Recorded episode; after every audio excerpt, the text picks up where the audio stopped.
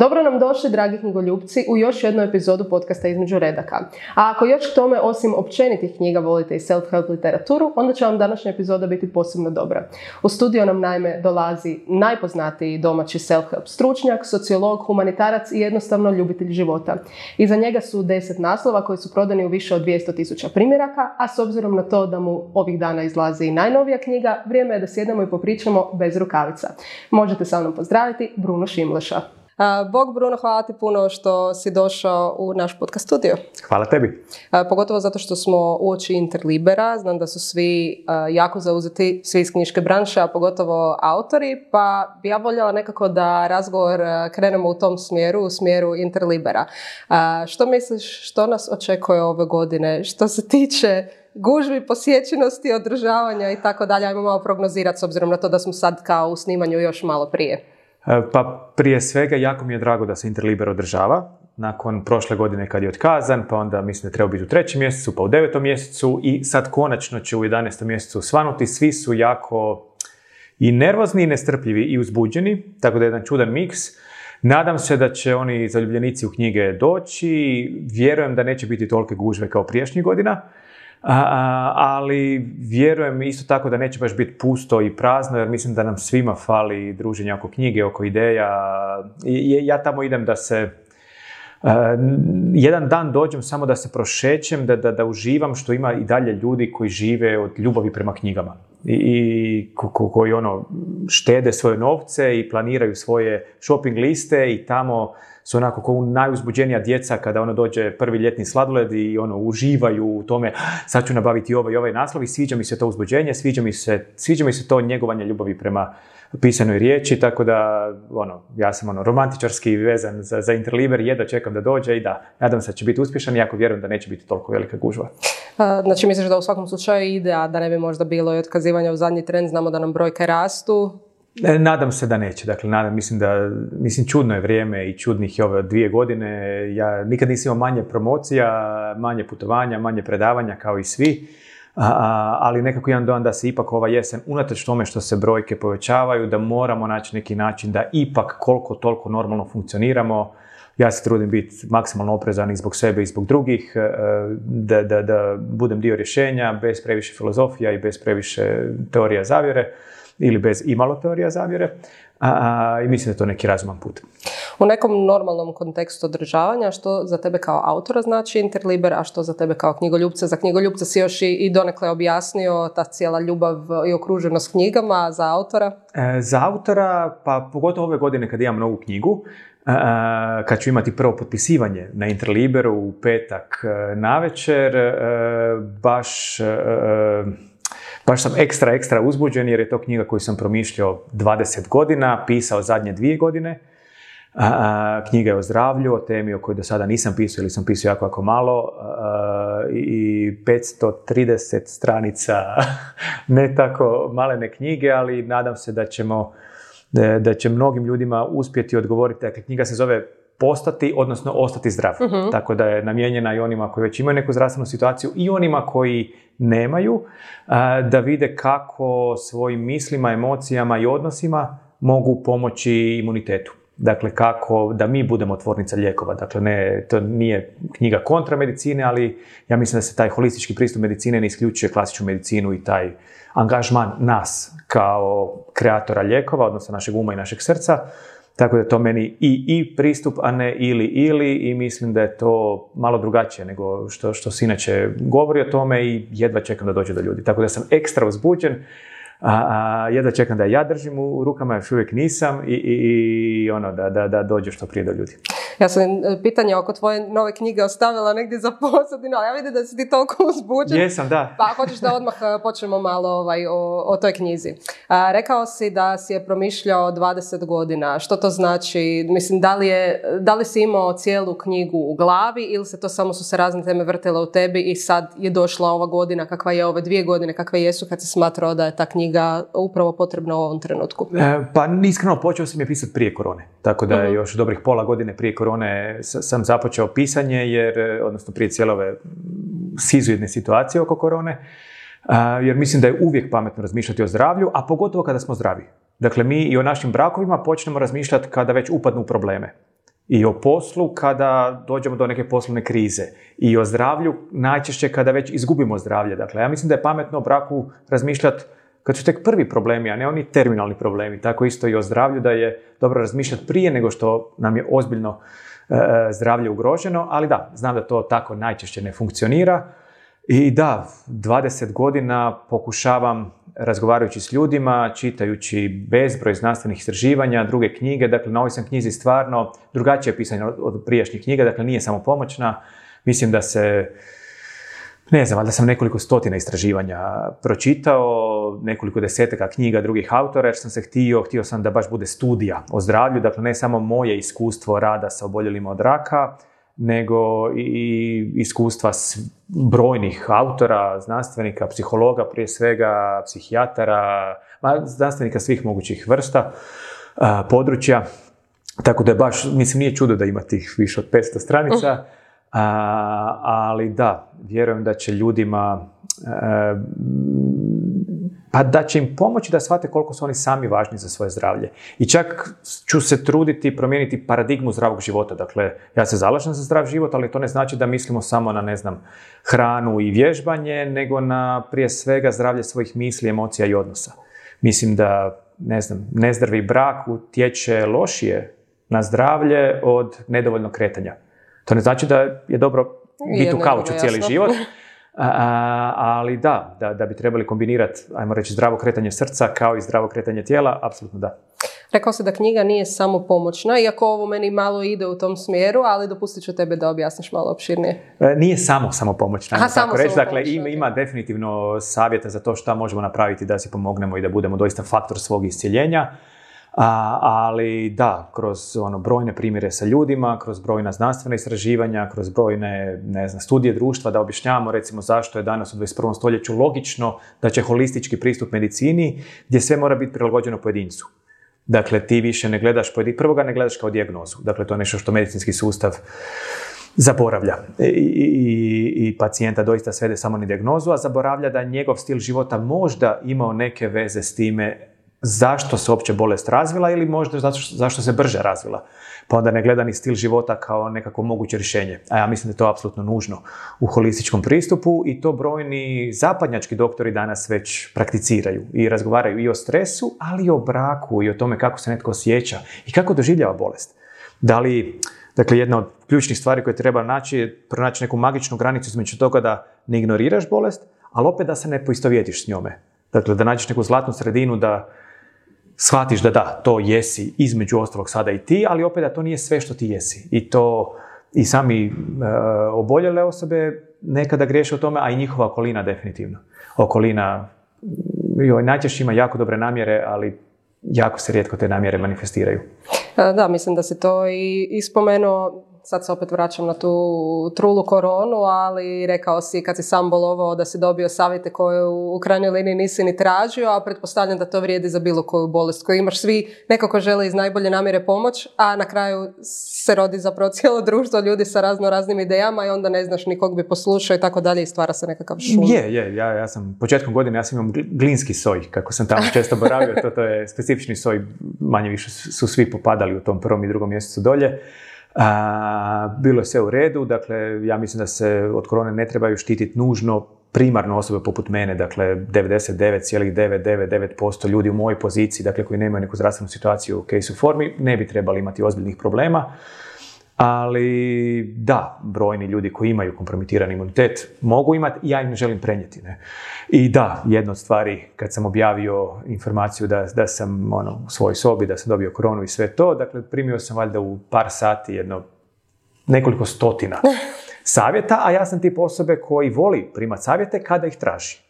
Dakle, apsolutno, imam bezbroj područja života o kojima nemam pojma i gdje volim da mi netko pomogne, ali onda tražim, i to sam rekao valjda 268 tisuća puta, a, I razumijem da ljudi imaju dobru namjeru, razumijem da ne žele smarat, ali ja ne stignem, dakle da sam ja prakticirao sve ono što su oni meni savjetovali. Dakle, 24 različite tehnike disanja, 580 različitih vitamina koje sam trebao popiti, 280 vrsta želje, ma svega, dakle to, to, to je tolika količina svega međusobno i kontradiktornih, naravno, savjeta, da sam ja u jednom trenutku rekao, ok, hvala vam na dobroj namjeri. Dakle, dobra namjera je ok, ali to je ono što mene smeta kod pojedinca uopće u 21. stoljeću. Mi smo ljeni. Dakle, mi navikli smo automatski e, slušati sve svoje impulse i nimalo ne razmišljati. Dakle, svijet je jako brz, društvo je jako brzo, sve se jako brzo događa i odmah materializiramo bilo koju svoju namjeru. Dakle, recimo, neko ima namjeru meni pomoći sa savjetom, ali treba se pitati, ok, da li on zna taj savjet? Da li se on možda već raspitao? Dakle, barem da se pitaš. I onda kad se pita, barem bi ono 80% ljudi rekao, pa da, vjerojatno je on to već promislio, vjerojatno mu je to netko rekao, vjerojatno sa 40 i nešto godina nije baš sad najsmotanija osoba na svijetu i onda bi možda tu dobru namjeru manifestirali kroz to ono, želim ti da si dobro, ako treba nešto, javi se ili tako nešto, a ne popi ovo, čuo sam ovo, moj susjed je ovako. Ne, dakle, ja jesam tip osobe koja doista voli primati savjete, ali samo kada ih tražim, a to da ljudi, ne znam, napišeš u postu promocija je, ne znam, u Splitu, u šest, u toj i toj knjižici, imaš komentar kad je promocija. Pa pročitaj čovječe, ali ono, vidiš prvu reč u Split i odmah ideš čitat, odmah ideš pisat, ne moraš jer i navikli smo da nam je sve servirano. Dakle, navikli smo da, da je Google postao neprijatelj očigledno i ti sad nećeš čak ni iz Google Split, Bruno, nešto da, da vidiš. pitati direktno Bruno, jer Bruno nema jedno 78 takvih Jer ja, da, apsolutno nije, nije 69 ljudi koji pišu slično nešto tako i sad ja svim 69 trebao ja jednostavno nemam, nemam volja, ali čak nemam ni želje ohrabrivati tu konzumerističku ljenost u ljudima. Dakle, jednostavno mislim da je ok, tako odgajam i svoje dijete, dakle sve što možeš sam napraviti ili saznati, bi trebao sam napraviti ili saznati. I ne bi ti sve trebalo biti servirano da bude udaljeno jednim klikom, jer smo i intelektualno i emocionalno sve ljeniji i to me muči, ali nažalost mislim da je to bitka koju ne mogu dobiti i idemo u tom smjeru i društvo ide u tom smjeru. Ja ću se truditi udarati kontru.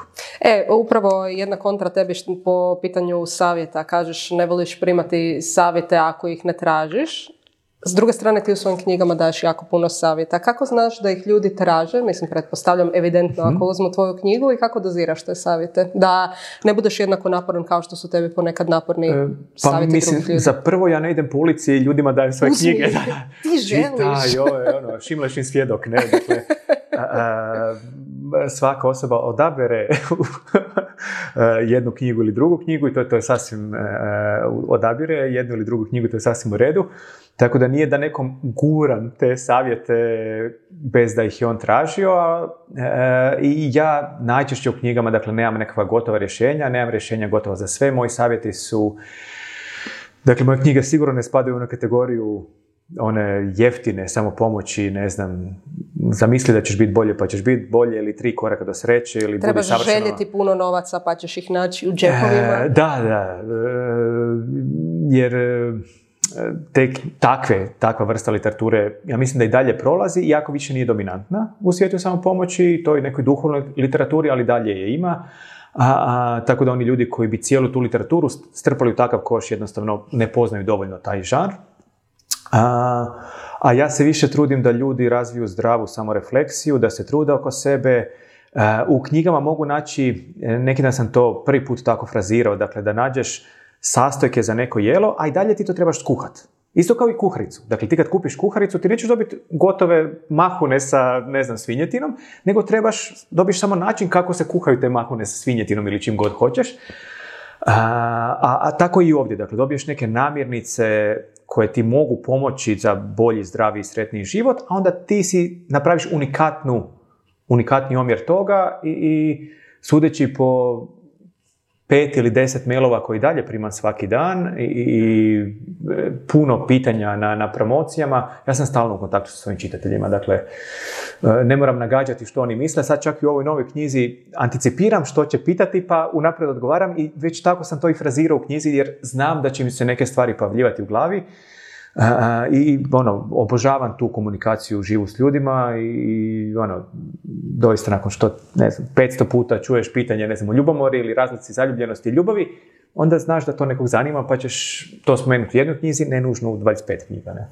Sad se baš razmišljam, vučem paralelu kako bi ja bila grozan konzument tvojih knjiga, jer ja recimo volim gledati kulinarske šove, a nikad ništa ne skuham. Uvijek mi muž pita, opet to gledaš, planiraš ti napraviti šta iz toga. Dakle, to nisu knjige koje se kupe da stoje na polici, nego su knjige koje se nego prakticiraju. Dakle, ja bih htio da, da, da, ih čitaš, da ih prakticiraš, da se svađaš s njima, da, da se raduješ s njima, da, da doista, ono, ne znam, u nekim knjigama spominjem alate srca i uma, oni se koriste, dakle, to se ne pročita pa se ono kao, hm, zanimljivo sam to pročitati, to nije eskapistička knjiga, dakle nije knjiga da se odmoriš od života ili odeš u, ne znam, u Indiju u 17. stoljeće da malo vidiš kako su tamo ljudi živjeli i nešto naravno naučiš o toj kulturi, a, nego baš da nešto naučiš o svojoj unutarnjoj kulturi, ajmo to tako frazirati i, i opet, nema lakih jednostavnih rješenja, ali s obzirom da sad već 20 godina a, pišem, dakle prva knjiga je objavljena prije 20 godina, deset knjiga sada,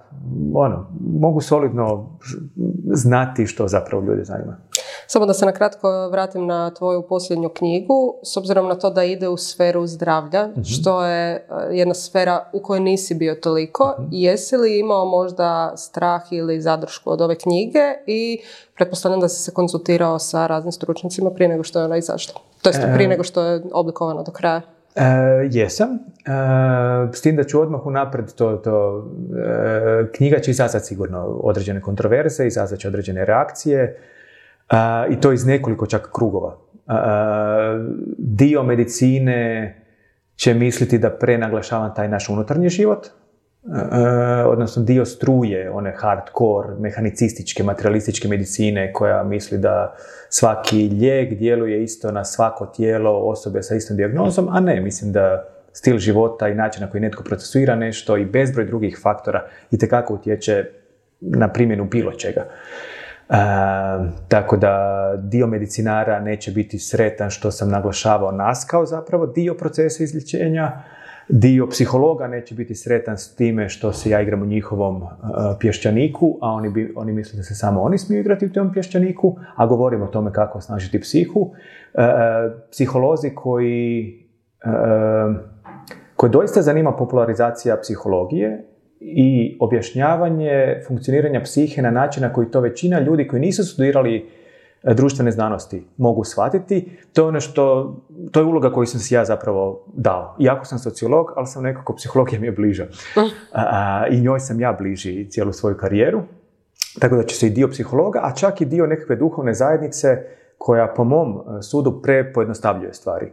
Dakle, ono, samo zamisli da si zdrav pa ćeš biti zdravi. Da, koliko god ja mislim da je naš um jako, jako važan, ali mislim da prvo ideja sebe kao dijela svog procesa iscjeljenja nikako ne isključuje službenu medicinu, nikako ne bi cijelu, ne znam, farma industriju stavio u koš i ono, sotonizirao je, jer mislim da je to pojednostavljeno i nikako ne bi pojednostavljivao kako to naša psiha funkcionira. Dakle, nije dovoljno samo zamisliti da si zdrav pa ćeš biti zdrav jer ti vibriraš na toj razini pa će onda to tijelo tvoje shvatiti. To može biti jedno od deset stvari koje radiš, definitivno. A, ali u trenutku možda kada si recimo, na, kad tek saznaš dijagnozu i kada te pere strah i, i strepnja i, i ljutnja i sve to, nemoj zamišljati da si zdrav, nego se prvo pozabavi tim emocijama. Dakle, prvo moramo biti psihološki stabilni da bi mogli nešto zamišljati i ići u neke visoke frekvencije. Tako da mislim da onaj dio duhovne literature i duhovnih autora koji negiraju psihologiju, da isto neće biti zadovoljni, ali na moju veliku radost većina čitatelja koji žele zdravo promišljati o sebi i svom zdravlju, mislim da će biti kako da će knjigu shvatiti kao dobrog sugovornika. E, jer da, ima taj znanstveni e, ugao, ima, ja, ja sad već zadnjih 15 godina imam sastanke s ljudima koji boluju od raka, pa sam i dio tih sastanaka i iskustava prenio u knjigu, e, ili sa stvarnim imenima ili sa pseudonimima. I daj, taj dio, ajmo reći, samo pomoćni koji je onako u mom tipičnom stilu, tako da vjerujem da će mnogim ljudima odgovarati, ali da, da neki neće biti zadovoljni, neće i spreman sam. imaš ogroman interes za ljude, pretpostavljam da je to bio glavni razlog zašto si upisao sociologiju i sad si rekao da se zapravo više baviš psihologijom nego sociologijom, mhm. pa kako to da nije bila psihologija i kako to da je bila sociologija? Pa kad sam ja, dakle ja sam sa 16 godina, e, krenuo sam sa 6 godina u školu i preskočio sam jedan razred, pa sam sa 16 godina... To postoji u Hrvatskoj? To postoji, da, to, to postoji, to je još bila stara juga, ti si premlada, da. Znaš to je bila stara juga ja sam bio jedini tada, ja, tako su mi barem rekli u Jugoslaviji, koji sam te generacije preskakao razred. I dosta sam onda rano kretao na faks i već sa 16 godina sam birao Mhm. Što ću, uh, sa 17 sam na kraju upisao, sa 16 sam se ja počeo raspitivati i išao na predavanja kao srednjoškolac uh, i filozofije, i psihologije, i sociologije. Dakle, to su bile uh, sad ono, društvene znanosti koje su me zanimale. Na kraju sam odabrao sociologiju zato što mi je dala najviše slobodnog vremena da ja u svoje slobodno vrijeme idem na predavanja iz psihologije i filozofije i da čitam puno klasičnih književnih dijela, dakle da, da dobijem ipak nekakvo opće obrazovanje i solidnu nekakvu opću kulturu, sociologija to definitivno pruža, a opet da, da imam dovoljno prostora da ja imam sama svoja filozofsko, psihološka, duhovna istraživanja, što mi je tada i tekako trebalo. Tako da mislim da sam najbolje moguće izabrao, jer psihologija je tada bila puno zbiljniji fakultet nego sociologija i ne bi mi davala dovoljno vremena to i nije mi se svidjela za moj tadašnji ukus, a možda čak i za današnji, pretjerana sklonost eksperimentalnoj e, psihologiji, odnosno činjenica da se sve, sve, sve mora potvrditi eksperimentima, a mhm. s druge strane nekako se meni čini da je to puno subtilnije područje naše, našeg postojanja i da ne možeš baš sve kvantificirati, a psiholozi su bili još zagriženiji od sociologa, da baš sve moraš staviti e, u neko istraživanje e, kroz neki upitnik, a, tako da da, sociologija nekako dala mi je dovoljno hrane za promišljanje i dovoljno slobode da mogu raditi ono što želim. Kad bi se igrali igre, kad bi bilo šta bi bilo, da nisi to što jesi danas, kakav bi bio sociolog, odnosno čime bi se točno bavio, kojom granom sociologije i, i što, bi, što si tad zamišljao da ćeš raditi jednog dana?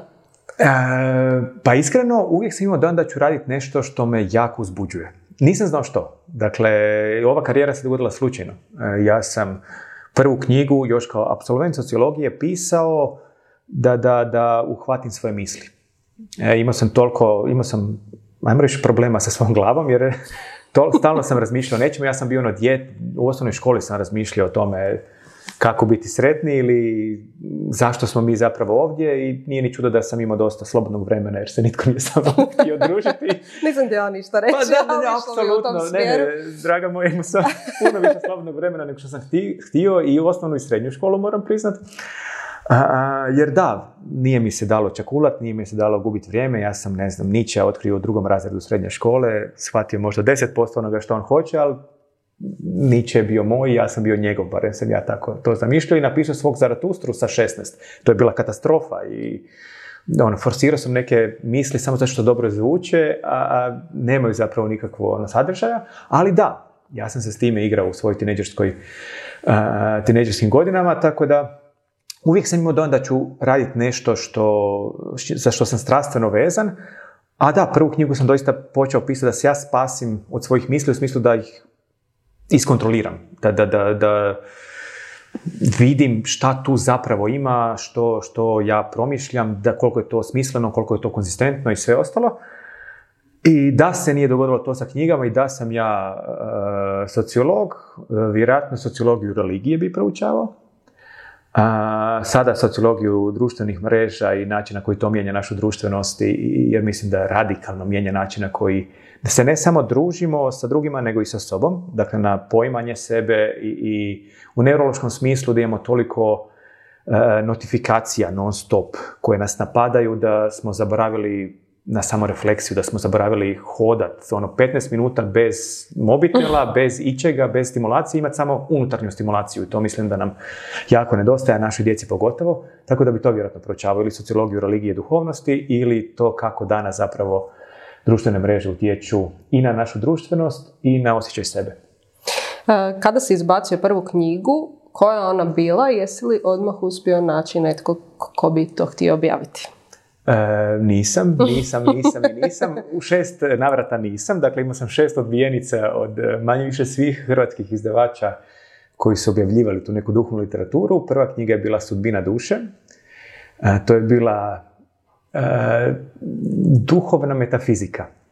E, ja sam je napisao i objavio kao absolvent još. E, tada sam, dakle, ponavljam, gutao filozofske knjige, gutao psihologiju, gutao sociologiju.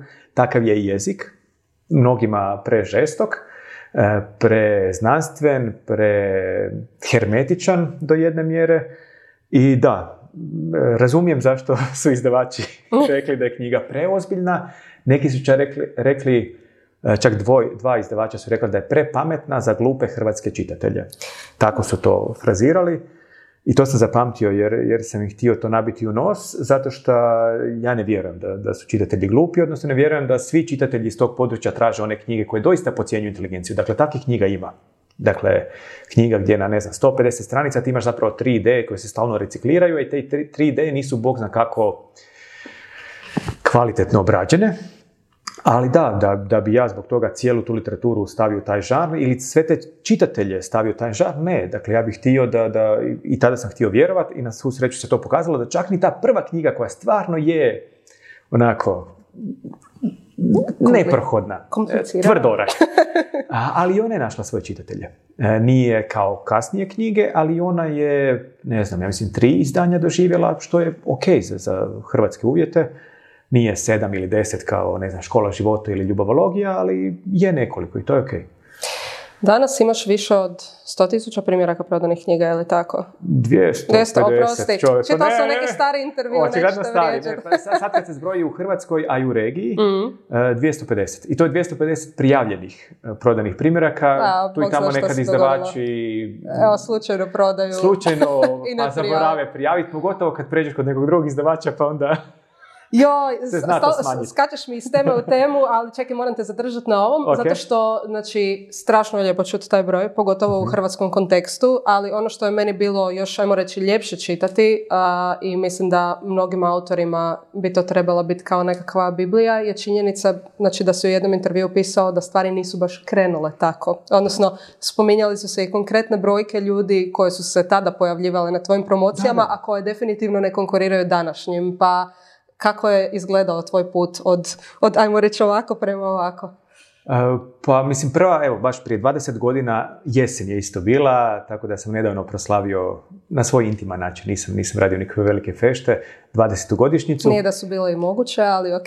Ma da, e, prva promocija Zagrebačka je bila dobro posjećena, samo zato što je bila u mom Zagrebu.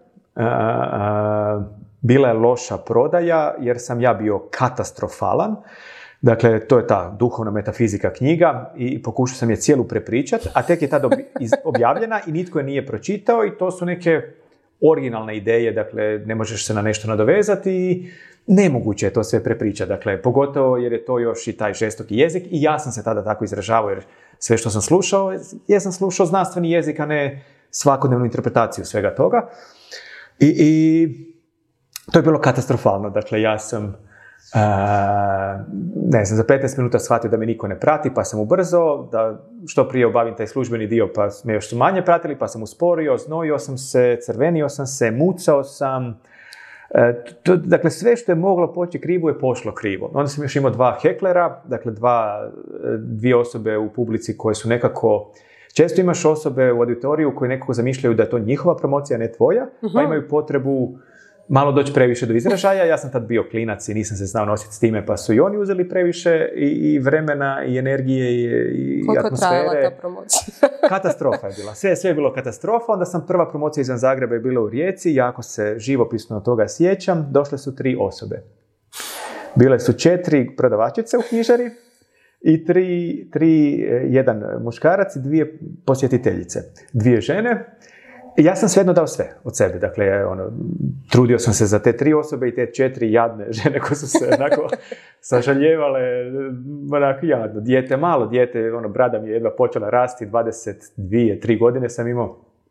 Tako da, ono, stvarno su se onako majčinski sažalile nadamnom i popunile malo te stolce i, i dalje je to izgledalo onako ne osobito impresivno. Imao sam vremena za odgovarati na svaki mail, svakog čitatelja, čak sam e, u knjigu stavio svoj mail. I bio sam jako sretan kad mi, ne znam, jednom mjesečno dođe jedan mail, odlično, knjiga je došla do nekoga, jer se prodavala u, u par desetaka primjeraka mjesečno. To je to. Je, to, je to. I onda je ipak neko pisao i sve to. A, e, da, e, Kako je onda zapravo počeo taj nekakav koračić po prema koračić, vrhu? Ali mislim- čekaj, znaš što me još zanima? Ove tri osobe iz Rijeke su one kupile tvoju knjigu nakon E, promocije? Ne znam, ne znam, bio sam u toliko depresiji to da nisam...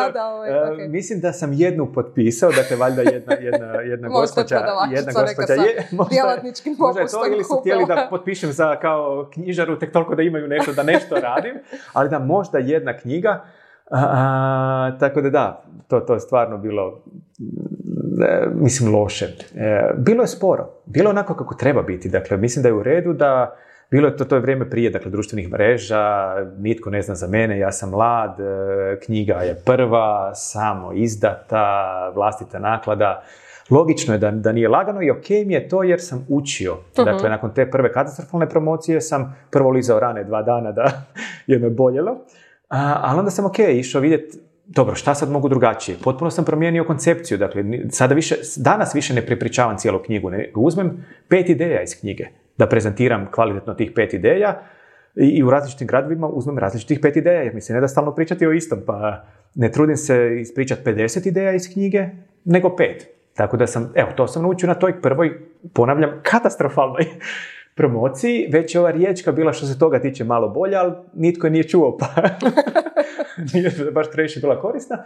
Ali da, iz godine u godinu je to raslo i... i Koja je bila neka kritična točka? E, sa, se sve sa, sa školom života. Sa školom života, ona je dakle 2009. Prva, e, prvo izdanje objavljeno i kada se, i znao sam da će biti, dakle u njoj sam prvi put e, e, sintetizirao sve ono što sam ja naučio kroz sastanke s ljudima. Dakle, razgovarajući s ljudima i prevodeći te svoje nekakve ideje na jezik koji većina ljudi može razumjeti, sam prvi put došao do nekih alata koji su testirani u praksi. Dakle, nije više onako abstraktna, nije filozofska, nije ne znam, knjiga o tome kako, ne znam, se istina koketira sa postojanjem i kako mi kao duhovna bića zapravo živimo kroz ova materijalna tijela i koja je to dijalektika nas između tog materijalnog i duhovnog. Ne, nego je bila svakodnevnim jezikom ispisana i više psihološki nego duhovno orijentirana. A da, nisi malo poglupio temu za glupe Hrvate, da se vratim na riječnik sa- svog samo sam, ne, ne, samo sam naučio svakodnevno, svakodnevni jezik koristiti. Ok. I dalje ja ne podcjenjujem inteligenciju čitatelja, niti podcjenjujem kompleksnost e, problema s kojima se suočavamo. Jer da, nije dovoljno samo poželjeti biti dobro ili nije dovoljno samo si govoriti ja se volim pa ćeš se zavoljeti. Nećeš, to su takve banalnosti koje su dominirale tamo negdje u 80-ima, 90-ima i dalje se nekad susreću, ali to je jednostavno banalno. Dakle, ti ne, ne mere tvoja glava srcu narediti kako da se osjeća. On ima razlog zašto se osjeća na taj način i to se treba dobro analizirati, temeljito mijenjati nekada i koračić po koračić, a ne nekako stavljati flastere na prostrelne rane i nadajući se da će ti flasteri izdržati. Kad si ti, ne znam, u ogledalu uvjeravaš ja sam lijepa i danas ću imati dobar dan, to može biti korisno u onim situacijama kada si trebamo umjetno podići samopouzdanje prije nekog, ne znam, razgovora za posao. Ok, onda se onako napumpaš kao što se sportaši napumpaju prije odlaska na teren, ali da sad sav osobni rast svedeš na to, ne, umjetno pumpanje ne dolazi u obzir, ali nekakvo polagano, zdravo, zdrava samorefleksija uz znanstveno provjerene metode, da. Na društvenim mrežama danas imaš više od 100.000 pratitelja ili više od 200.000, sad moram provjeriti. sto, u redu. A ono što mi je fascinantno što se tebe tiče, znači postoje dvije polarne strane, znači nema nikakve sredine. Ljudi s kojima pričam o tebi ili te obožavaju ili te mrze. Takav sam dojam Dobro. stekla. A, i, I znam zapravo da si i tog svjestan. Sad me zanima a, kao sociolog kako gledaš na to, zašto, zašto su baš takvi nekakvi ekstremi po pitanju tebe i, i tvog rada? Pa dobro, ja znam i ovu srednju skupinu, znači srednju, fučka mi se za njega i ne gradi čovjek Aha, što ok, radi. ko je taj, Ma, zašto je on bitan I to je u tako redu. dalje. Ma, i, Ok. to, I to je u redu. Pa ja ne volim ni jedno ni drugo prenaglašeno. Dakle, e, s tim da, da dakle, prvo meni na, na živce, da kažem pristojno, a, idu ljudi koji me gotive, koji me diviniziraju i kojima sam ja, koji baš imaju tu selektivnu percepciju i čak i kad ja kažem da nešto ne funkcionira ili da imam problema s ovim ili onim, da oni to ne vide jer im se sviđa nešto što ja radim, dakle oni me više prate. A da, ima e, ljudi koji na simpatičan način iskazuju zadovoljstvo sa mnom i to je isto ok. E, ja sam odlučio još, pa kad je tek krenuo cijela priča sa Faceom, dakle mislim se dvije osme, devete uključio, Kad je to bilo u povojima, odlučio sam biti iskren i otvoren u vezi svakog pitanja. Tako da se nekome ne sviđa moje pravo na, odnosno zalaganje za pravo na izbor, nekome se ne sviđa moj stav oko cijepljenja, nekome se ne sviđa uopće ta literatura. Dakle, ne znam, 20 ili 30% ljudi imaju predrasuda prema piscima te literature. Ok, neka imaju. Dakle, ja mogu reći što god ja hoću, oni nikad nisu pročitali nijednu moju knjigu, ali znaju sve o njima. Tak, takva vrsta genijalnosti me uvijek impresionirala. I tu sam ja gotov. Dakle, tih 20 ili 30% ljudi, oni će uvijek misliti da je to, ne znam, glupasta američka samopomoć za dokone kućanice kojima se da zlostavljati njihov vlastiti mozak. Ok, neka oni to misle. Ali da, dosta obožavatelja zasluži mi se svojim vrlo otvorenim zalaganjem za sve što smatram ispravnim. ne želim biti rektalni alpinist, ne želim biti mi simpatičnosti, ne želim ne želim prezentirati sebe na određeni način koji nije korektan samo zato da bi imao više lajkova ili više prodanih knjiga. To mi je preskupa cijena. Preskupo mi je odreći se sebe da bi neko ne znam, kupio moju knjigu i ja, ne znam, bolje živio zbog toga ili bilo slično. Ne želim to. Dakle, ne želim biti jedna od onih javnih, kao ja sam neka umjereno javna osoba, koja je jedno na kavi, drugo na podcastu, treće sa svojom ženom ili ne znam, a četvrto na Instagramu.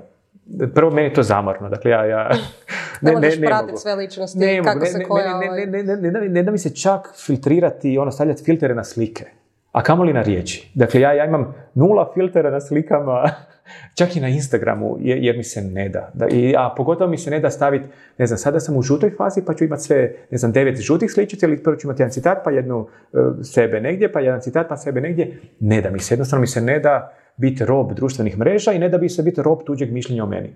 Tako da, neka me mrze ko me mrzi, neka me vole ko me vole, kada mi bilo ko uputi legitimnu kritiku, rado je slušam. Kad mi uputi taj jeftini hejt o knjigama koje nije pročitao, to bacam u koš gdje je moje mjesto.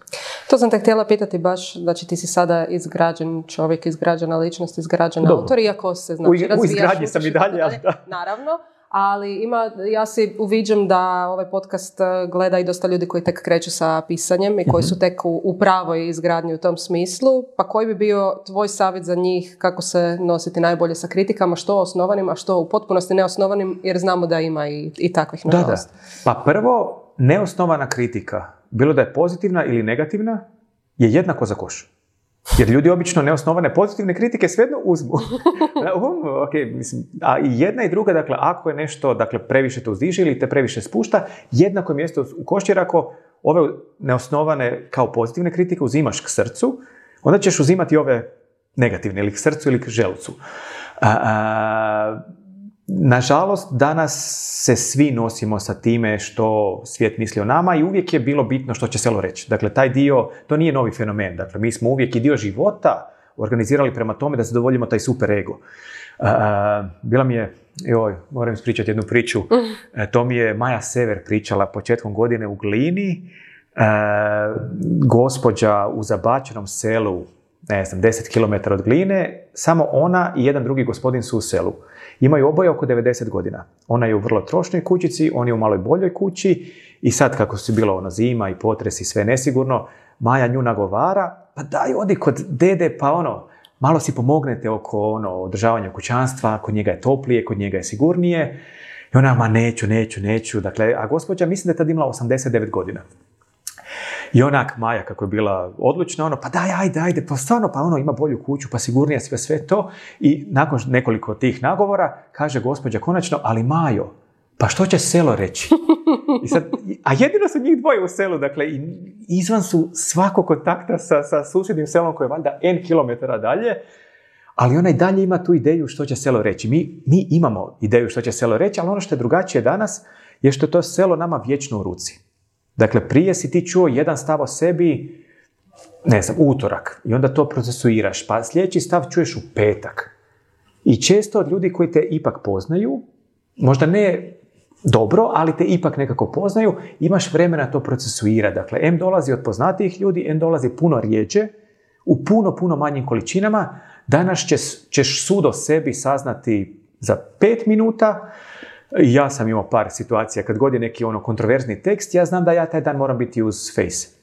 Da odgovorim na legitimne kritike i da izbrišem one gnjusne, jer ne želim da mi, e, ne želim taj smrad na svojoj stranici kao što ga ne bih htio u svom domu. A ta stranica je moj dom. E, tako da brišem e, čak i one koji se slažu sa mnom, ali koriste jezik koji nije Mhm. korektan i njih brišem, jer, jer nije korektno, nije ljudski. E, tako da izazov je sasvim drugačiji. Kad dolazi, dolaze stotine osuda od ljudi koji te ne poznaju u tren oka.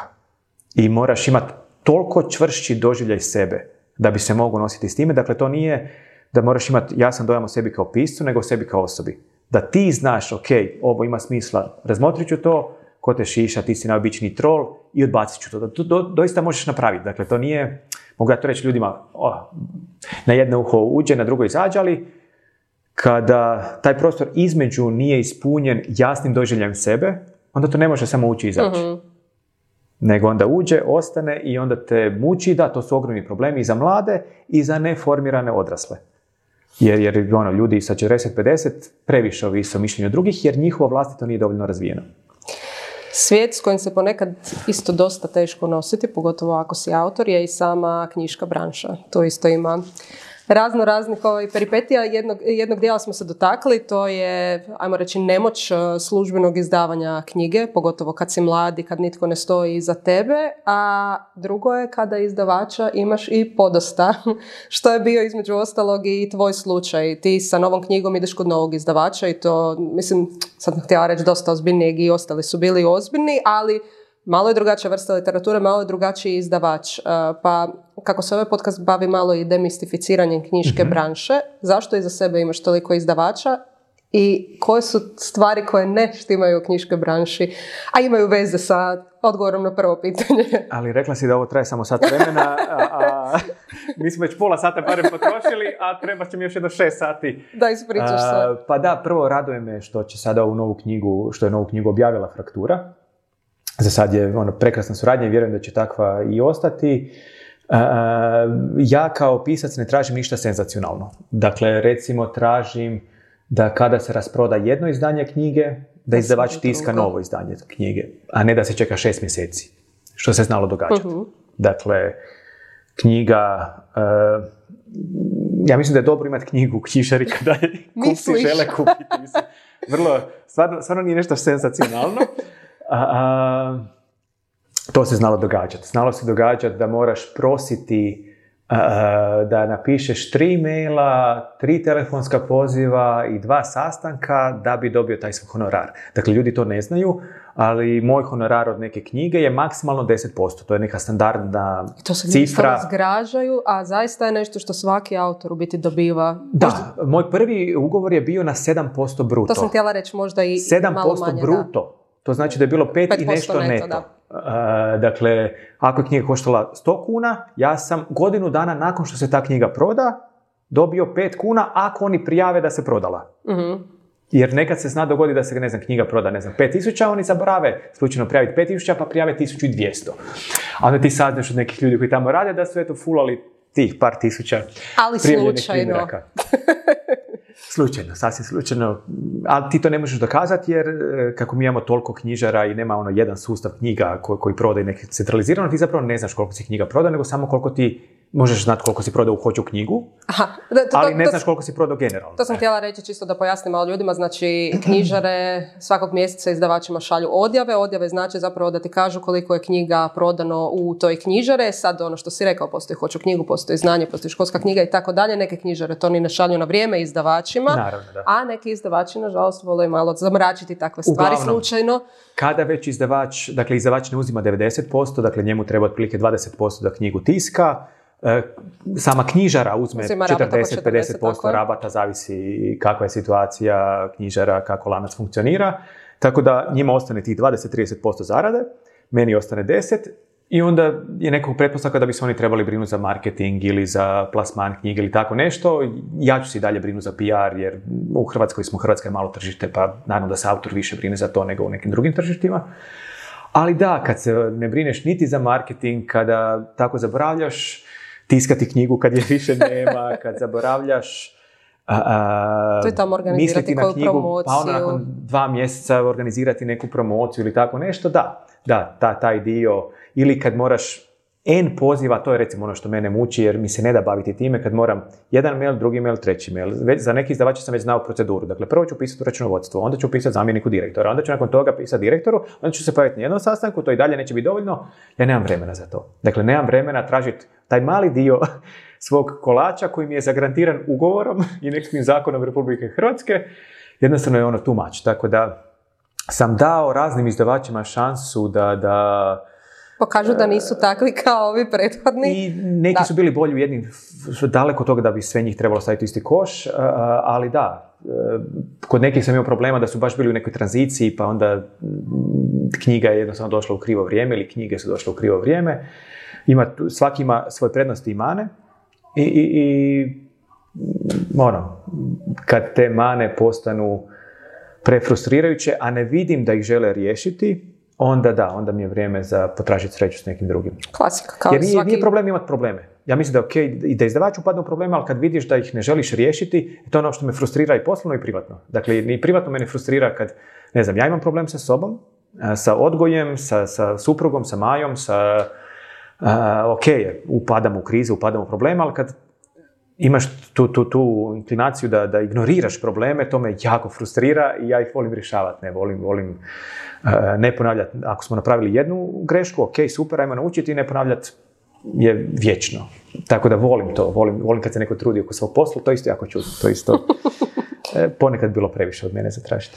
A, s prvom knjigom si išao u samo izdavanje, kako to da nisi sad s obzirom na sve peripetije koje smo spomenuli i nastavio dalje u tom smjeru? E, Pa jesam čak jednu ljubavlogiju e, smo sami izdali, ali i dalje onda, dakle, to pa kad ti nek- nekom daješ da ti distribuira, on ti pak uzme 70%. Aha, Dakle, više nije onih 50%, oko 50 uzme knjižara, 40-50, oni sebi za distribuciju uzmu tih 20-30 i tebi onda imaš sve troškove, opet radiš sve sve, oko. PR-a i sve, tako da opet to nije, nije nešto, a sad da ja, recimo sa Davorom Rostuharom sam neki dan razgovarao, on ima tim ljudi koji se brinu za njegove knjige.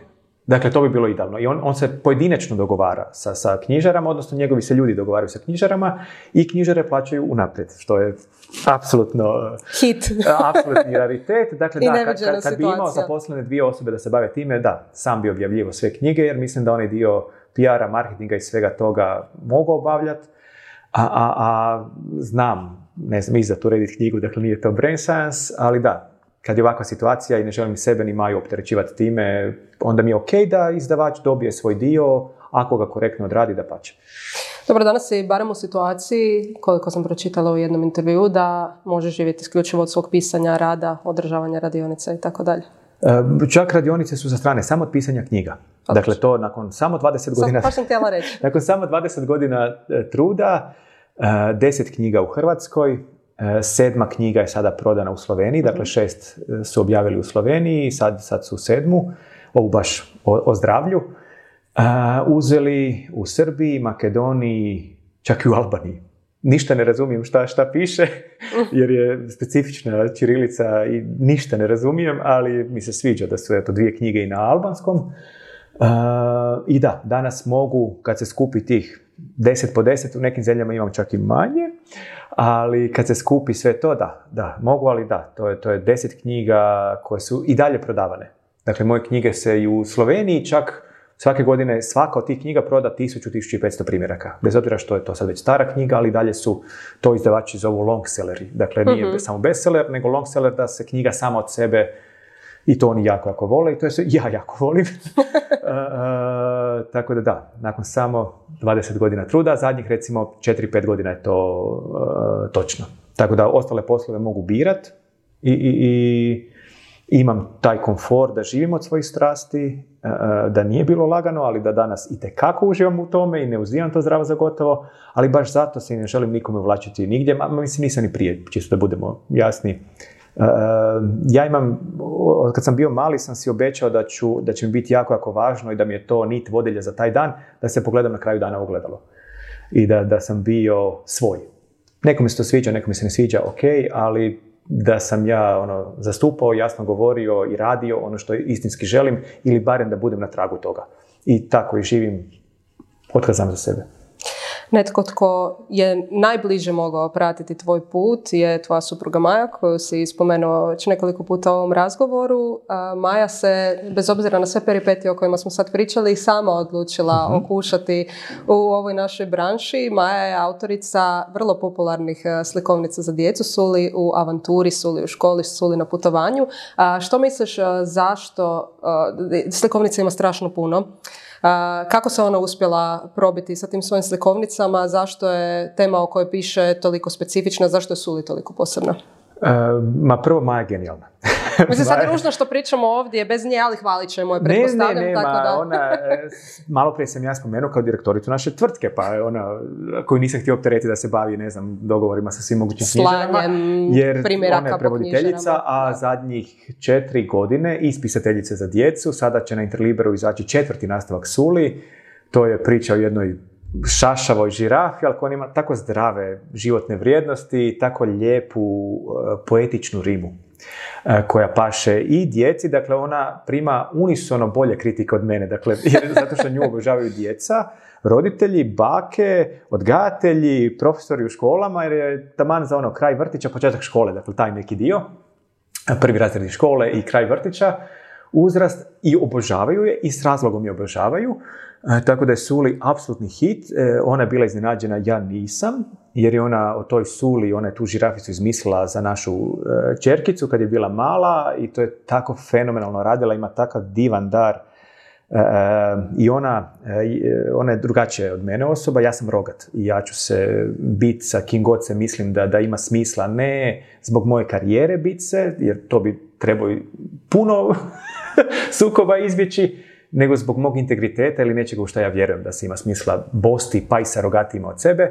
Ona ne, ona je, ona je oblakasta, vrlo draga, vrlo ljubavna i, i fantastično. I kad priča o svoj suli na promocijama, na predavanjima, u školama, u knjižarama, u vrtićima, ne, nemoguće da je netko ne, ne, ne ukapira, ne, ne, doživi, tako da to se vidi i u samom, dakle kad je ne vidiš uživo, ali se vidi u samom dijelu, dakle Sulit baš lijepo diše, tako da ta slikovnica je uspjela jer je ulovila tu njezinu esenciju. I, I, ima neke zdrave vrijednosti o prijateljstvu ili prihvaćanju različitosti ili sada je ova o tome kako treba ispunjavati svoje snove a opet objašnjeno da to djeci bude jasno, a Boga mi mislim da će neki roditelji nešto uspjeti naučiti iz toga. A, vaša kćer Anabela je isto, što me uopće ne čudi, velika obožavateljica knjiga. Očekuješ li možda u nekoj budućnosti i neku njenu knjigu? ako se riješi svog gotovanstva i ljenosti jer se nije navikla... Ja se nadam da Anabela neće ovo gledati. Ne, ne, ne. Ta, ta malena ima toliko prednosti. E, I izuzetno britka, i suosjećajna, i, i e, duhovita. Ali da, ima, ima taj bug koji imaju djeca danas da se nisi navikao trudi, da ti je previše toga preservirano, da ti je sve udaljeno jednim klikom. I da, knjiga je u tom kontekstu jako velik zalogaj. Tako da da, ako se riješi toga, ima i što zadati, ima i svoj unikatni e, glas, ima i, dovoljnu pismenost za svoju dob. tako da da, sve, sve, sve ima, osim te prilično sljubljene, prilično sljubljenog gotovanstva koja je tako tipična za današnju generaciju 12-godišnjaka, tako da da, vidjet ćemo. Kad postane blogerica, objavi knjigu i ono bude Rekli smo hit da može. koji će...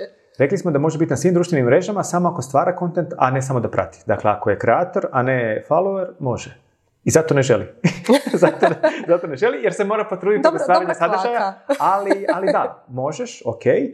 A, samo da, ne želim da samo pratiš sve što 15 drugih tisuća klinaca radi, tiktokera, ja, ja sam prestar za, za te neke stvari.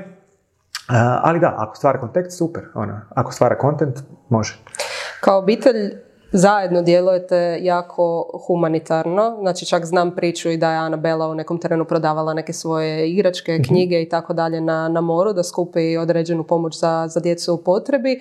A ti Maja ste ove godine imali jedan e, poseban projekt za koji je trebalo jako puno kondicije, a koji je uspio skupiti i jako velika financijska sredstva. Je, je. E, imali smo avanturu života i sad se još uvijek, e, dakle sad razmišljam, imam sad neke promocije i spajam jednu otočnu sa splitskom promocijom i da idem hodati na Velebit u međuvremenu da se ne vratim u Zagreb jer me planina i dalje zove. Dakle, mi smo uvijek voljeli biti u planini, a ove godine smo stvarno to digli na jednu razinu da smo hodali od Istre do Knina. Preko, i ne samo od Istre do Knina, nego baš preko svih planinskih vrhova. Dakle, to je, to je poanta. Maja je sa mnom prošla 400 km, a onda se morala vratiti jer je krenula škola, pa mhm. da netko dijete pošalje u školu. A ja sam nastavio još malo više od 100 km do Knina. Baš avantura života, ogromni osobni izazov, pripremali smo se mjesecima, Jako smo to dobro savladali, tako da smo uživali u toj ljepoti bivanja u prirodi, u divljini. Bili su dani kada nikog ne sretneš. Hodaš 30 km, 20 kg na leđima i solo si. Cijeli dan. E, bez mobitela imaš taj, tu, tu privilegiju da ti se misli, emocije spontano i prirodno razvijaju. Divno. Bez prekida svih mogućih notifikacija koje stalno nam stižu.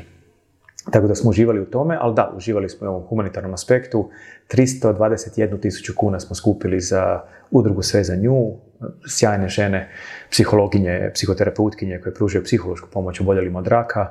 Već su sad zaposlili nove psihoterapeute, zahvaljujući tome što sad imaju novaca da, da mogu jer je potreba enormno velika i, i ono, toliko ljudi je pisalo u vezi toga, toliko ljudi dan danas piše u vezi toga, toliko sjajnih emocija, toliko optimizma, toliko zdrave energije, da jedva čekamo sljedeću godinu kada ćemo još 600 km, jer je cilj proći cijelu Hrvatsku, dakle od Knina do Prevlake, mhm. idemo do krajnjeg juga, još 600 km preko ono, Dinare, Biokova, sve, sve, sve, sve, koji god planinski vrh je u blizini, eto nas tamo na njemu, tako i radujemo se o tome, baš se radujemo o tome, tako da jedva čekamo. Na koji je to način funkcioniralo? Vi ste pretpostavljam išli hodati zato da bi se e, više podigla svijest o, o samoj udruzi i tome da, da skupljate pomoć, a na koji način su ljudi uplaćivali, na koji način su vas usretali, kako ste vi širili riječ o tome još ovako osobno? E, ljudi su uplaćivali preko Kexpaya i uh platforme Čini pravu stvar, dakle sve je online i ne ide preko mojih računa, nego sve ide direktno naravno onda udruzi. To je vrlo bitno za spomenuti. pa je, ide 100% iznosa. Dakle, ne, nikakvih poreza, prireza, PDV-a, ničega, dakle, ako neko plati, ne znam, 100 kuna na KexPay ili čini pravu stvar, e, to je od A1 platforma, automatski se sve to e, u 100% iznosa, to mi je jako važno. To mi je, je jako, jer ljudi važno. jako malo vjeruju u udrugama, nažalost imali smo situacije gdje su određene udruge koristile te novce u svoje svrhe, da jasno Meni je to jako važno jer, e, dakle, ja, ne znam, kad sam za Glinu radio, opet ništa nije išlo preko mog računa, nego smo, ne znam, kupovali, odnosno uplaćivali su ljudi na račun nekog dućana, pa smo mi onda kupovali stvari iz tog dućana, sve smo evidentirali, svaku osobu, svakom Dušanu, Anti, Mariji i, i Petri, smo evidentirali, objavili, imali ono odjavnice od ono, da za svaku peć i sve ostalo, tako i sada ovdje, dakle, ja sa udrugom već jedno zadnjih 6-7 godina ono, ih znam i surađujem s njima i nekakav sam službeni ili neslužbeni ambasador i počasni član e, udruge, jer stvarno rade fantastičnu stvar, a, a, a nažalost potrebno je, dakle oni imaju, imali su 10 terapeuta, sada imaju 12 terapeuta koji svaki dan nekoliko razgovora ili uživo ili telefonski, zavisi gdje su osobe, odrade sa oboljelima od raka i članovima njihovih obitelji. I to rade fantastično, tako da mi je jako važno da već godinama radimo akcije za njih, sve je uvijek maksimalno transparentno i uvijek baš 100% iznosa ide njima i, i ono, e, bilo je situacija kad smo znali zaplakat negdje na planini, kad imamo neki live pa se nakon toga jave ljudi ili neki veliki intervju pa se nakon toga jave ljudi i onda vidiš da ti ne znam 20 tisuća kuna se uplati u ne znam hm. e, dva sata i onda sjedneš na neku stijenu, gledaš u daljinu i, i to je to. I, i 321 tisuća kuna za ta 22 dana na planini. To je fantastično, a da, radujemo se i drugoj polovici sljedeće godine. Pa znači imaš uh, taj lijepi dio šetanja, kontempliranja, a još kad znaš da si pritom i učinio nekako dobro dijelo, pretpostavljam da je ono Da, izdrže se nespavanje i užasna hrana i žuljevi do besvijesti i umor i mišiće sam upoznao koji nisam ni znao da postoje. Jer je ono, M, otprilike 30 km hodanja, 20 kg na leđima jer cijeli život nosiš sa sobom jer si često baš u divljini nema ničega. Tako da, ono, a moraš biti spreman za sve vremenske uvjete, kakvi su i sada bili, od 35 Istre do 3 bure i kiše i ono, strašno, strašno, hladno i sve, ali da, fantastično, sve, sve zajedno fantastično. Da, ja sad napravim svoj puni krug sa, sa svojim zadnjim pitanjem tebi. više manje smo počeli u smjeru tvoje nove knjige, pa ajmo tako nastaviti i dalje. Koji su ti planovi za budućnost? Raduješ li se možda nekakvim promocijama ako će ih biti? U kojem kontekstu će se ona održavati s obzirom na, na mjere? Pa različite regije imaju različite mjere kod nas, pa da, neki mogu imati malo slobodnije promocije uz držanje svih mjera, ali da ipak ne dođe, ne znam, 20 ljudi, nego možda 50 ljudi. Tako da ima nešto promocija, ali se zapravo više radujem e, proljeću, kada će biti kakva god da bude situacija, ali sigurno lakše organizirati i na otvorenom. A sada po zimi je to malo nezgodnije, barem u dobrom dijelu Hrvatske. E, radujem se da će knjiga biti u Sloveniji objavljena, ali e, nekako imam dojam da će biti u ostatku svijeta.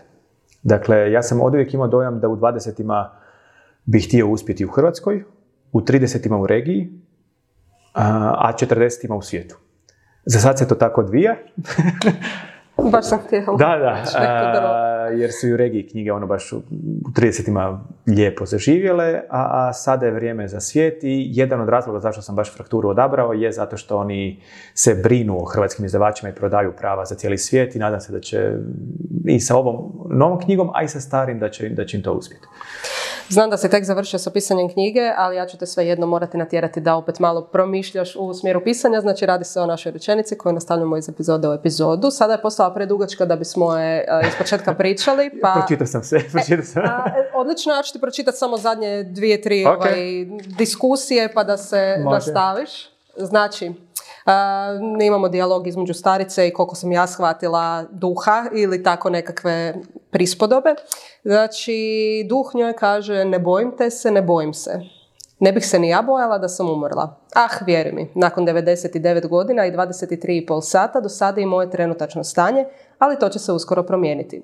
Na tvom mjestu reče, ja bih se možda ipak bojala i iz torbe izvadi vijenac češnjaka. A na to će duhica napraviti nešto potpuno neočekivano što ne možete nikako vjerovati. Točka.